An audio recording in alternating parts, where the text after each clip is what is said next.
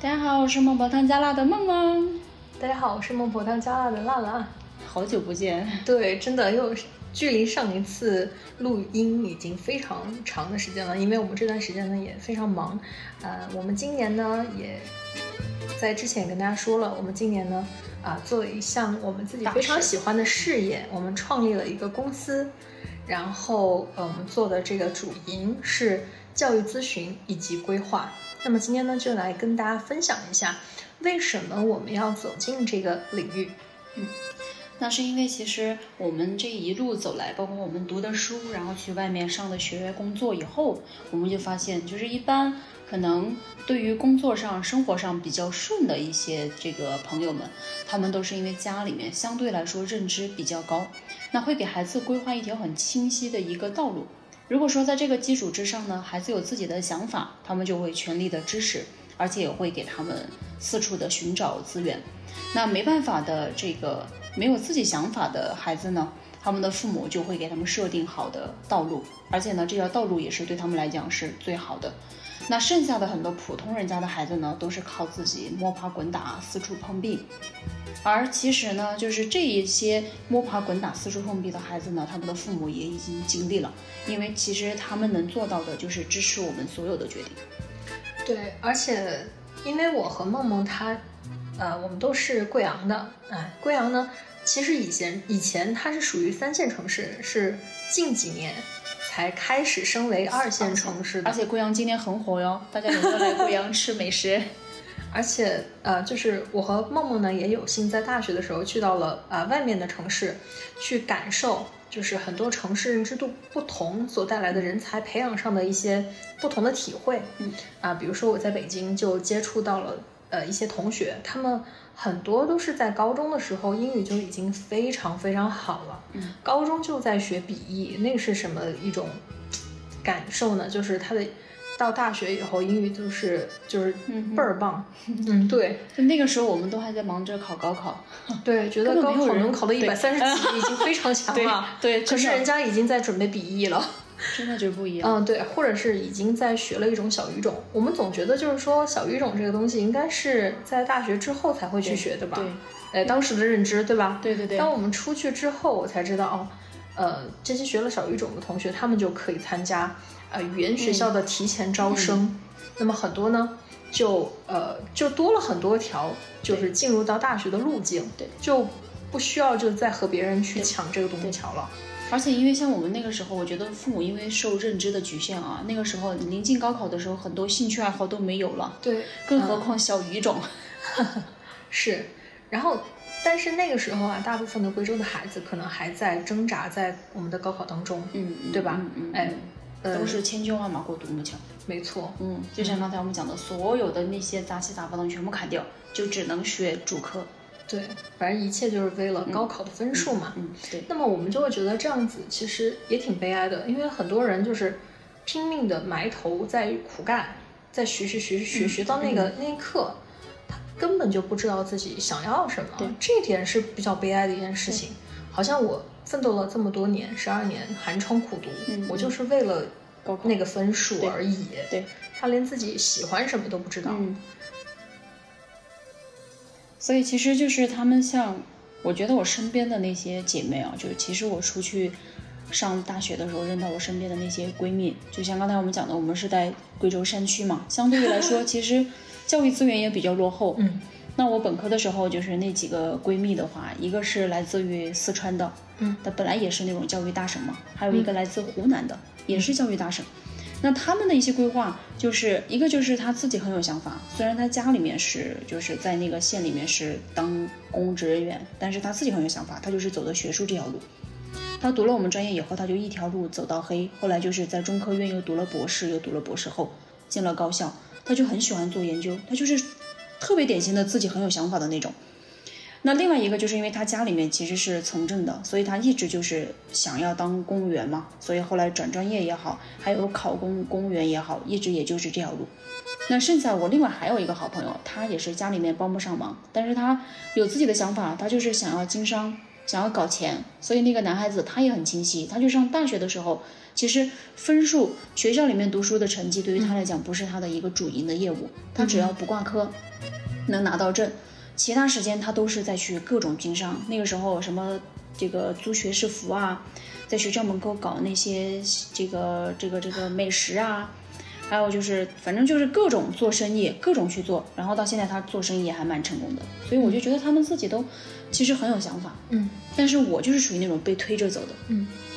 我觉得其实这个有时候真的是跟身边的人也挺有关的。对，因为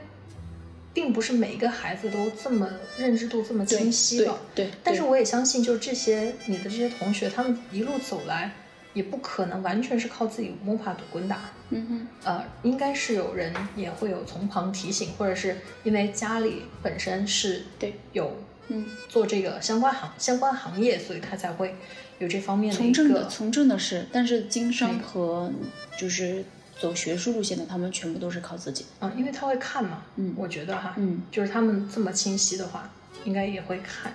所以我就觉得，呃，我们遇到的人，我们接触到的这些，呃，一路上的一些经历，对吧？啊、就是让我们去有了一个这样子的一个想法，就是呃，去帮助更多的孩子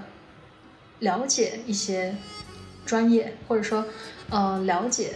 自己，因为我们有我们有一些规划的，就是做规划之前要给孩子们了解自己的一些工具。嗯，那么呃，他们通过这样的一些工具呢，就可以呃深度的了解自己。比如说我在以前就有过迷茫时期的时候，我去找一个老师，让他给我做一个霍兰德测试。那么这个霍兰德测试，其实很多人可能在呃最开始或者是在大学的时候也有接触过，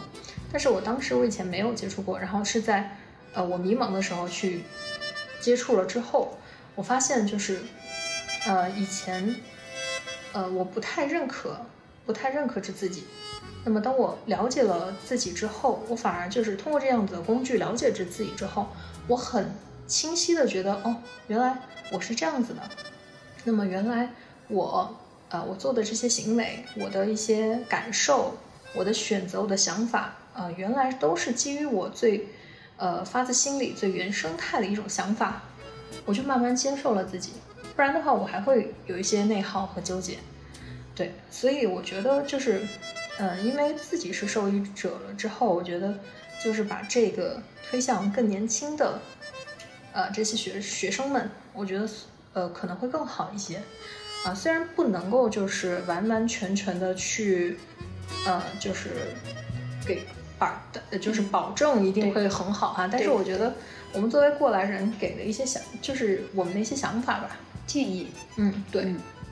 然后，而且虽然说这个时代的这个通讯工具啊已经非常的发达了，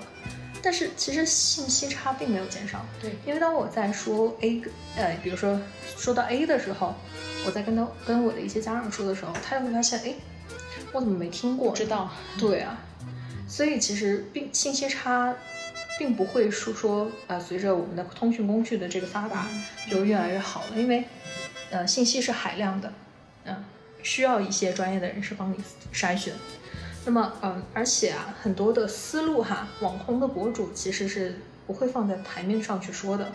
啊、因为很多东西就是不可能就是说跟普罗大众都这样说了，而因为大家都会知道，就是所有的服务现在都是付费的，嗯，他也不可能说直接去跟你说，啊，张雪峰老师也不敢，所以其实我们也是根据结合孩子的一些兴趣爱好啊，他擅长的方面啊，包括像我们刚才讲的信息差，来帮助我们山里面的孩子去规避一些弯路。你想想，像我们是在城市里面长大的，我们都有那么多的信息差，我们山区还有那么多的孩子，嗯所以其实我们至少我们通过我们了解到的信息，可以帮他们多了解一些适合的院校呀，一些专业的一些实质啊，就了解这个专业到底是做什么的呀，包括一些更多的升学的路径。那很多孩子，比如说他们想做什么工作，可能就是看这个电视剧一拍脑，比如说看《法医秦明》就想当法医，但是实际上连就是工作的他这个真正的一个环境，其实他都不了解，他只是一拍脑门就热。所以呢，另外其实我觉得还有一个情况，就是很多孩子考上大学以后，可能就进入一个荒废的一个状态，就是去玩耍。像之前的时候，我们其实在学校里面我们做过一些采访，采访了一些大三的学生，问他们以后是怎么规划的。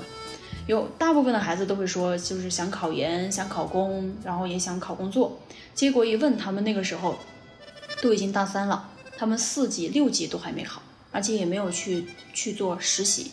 所以你想想，这简直不就是在开玩笑吗？大三了，一马抓，又要考四级、考六级，你还要考研，还要考公务员，所以前三年基本上就是报废了，什么都没做。那这样的话，你到大三的时候你就很慌啊，你要做什么你都没办法做，就是东打一榔头，西补一棒子，根本就没有一个确定的一个结果，